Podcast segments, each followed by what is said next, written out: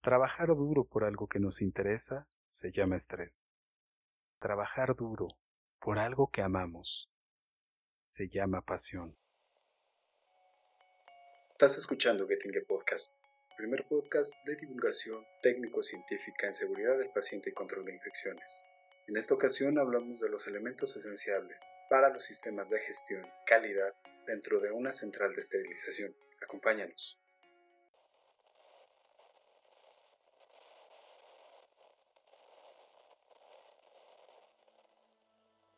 México, Centroamérica y el Caribe vivimos diversas realidades. Muchas de ellas son comunes. Lleguemos a este punto de encuentro. Por ejemplo, en países desarrollados, las tasas de infecciones asociadas a la atención en salud van del 5 al 10%, mientras en nuestros países en vías de desarrollo, estas tasas pueden llegar, incluso superar el 20%.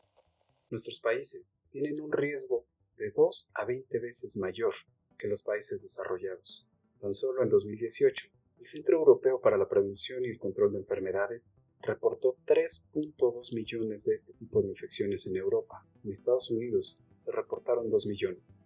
Tan solo en México se reportaron 450.000 casos, representando el 23% en tasa promedio. Existen también otros factores asociados, como el incremento de la estancia intrahospitalaria, que va desde 4 días hasta 15 días por evento por supuesto tiene un impacto económico sumamente importante, pues el tratamiento por individuo puede ir desde los 2.000 hasta los 40.000 dólares. Sabemos que un error durante cualquiera de las etapas de descontaminación, limpieza, desinfección o esterilización puede generar enormes costos, sufrimiento grave a nuestros pacientes, por supuesto poner en peligro la vida de los pacientes y del personal de salud. Es esencial contar con un sistema de gestión que garantice la calidad de atención del paciente y que garantice cada uno de los procesos que se llevan a cabo dentro de la institución. Necesitamos un marco para la documentación y el control de nuestras mejores prácticas. Se están haciendo labores muy importantes a nivel mundial. Por ejemplo, en 2016, la Organización Mundial de la Salud y la Organización Panamericana de la Salud juntaron expertos de todo el mundo en procesos de descontaminación y esterilización hospitalaria llegaron a tres puntos de acuerdo. El primero, y el más importante, poder prevenir las infecciones asociadas a la atención en salud. El segundo, que la esterilización hospitalaria sea altamente eficiente. Y número tres, que todos estos procesos sean validados.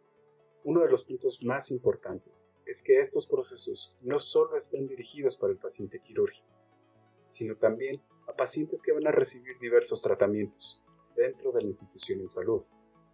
Por ejemplo, procedimientos de endoscopía, procedimientos de hemodiálisis, tan solo por mencionar algunos. Existen otros órganos internacionales que ayudan en la estandarización de prácticas, como es la Federación Mundial de Ciencias de la Esterilización Hospitalaria. Este órgano internacional, formado por 70 países con diferentes asociaciones relacionadas directamente con la atención al paciente, ayuda a estandarizar el proceso de esterilización y descontaminación. Además es un lugar de encuentro para sociedades, naciones, que favorece la cooperación y el intercambio de información en pro de la seguridad del paciente. Te invito a que realicemos este ejercicio. Si puedes estar acompañado de dos o tres personas, el ejercicio va a ser mucho más interesante. Cierra tus ojos. Señala en el norte Abran los ojos, por favor. Se van a dar cuenta que cada uno tiene una noción distinta de dónde se encuentra el norte.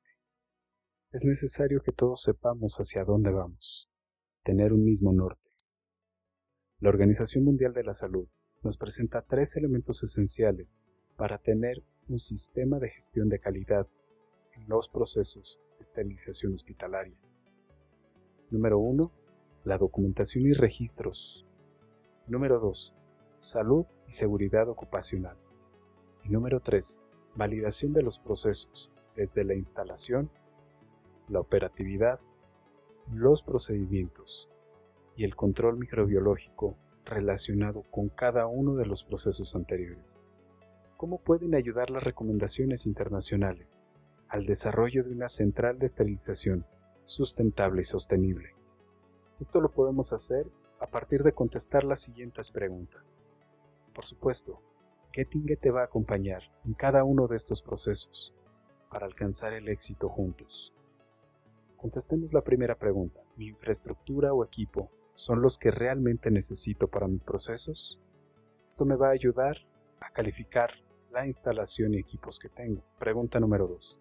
¿Esta infraestructura o estos equipos operan dentro de los límites predeterminados de acuerdo a los procedimientos de operación que yo realizo en la central de esterilización? Esto me va a ayudar a calificar la operación que tengo. Número 3. Del proceso de desempeño. Mi equipo, mis instrumentos, mi infraestructura y mi capital humano se desempeñan consistentemente de acuerdo a los criterios predeterminados.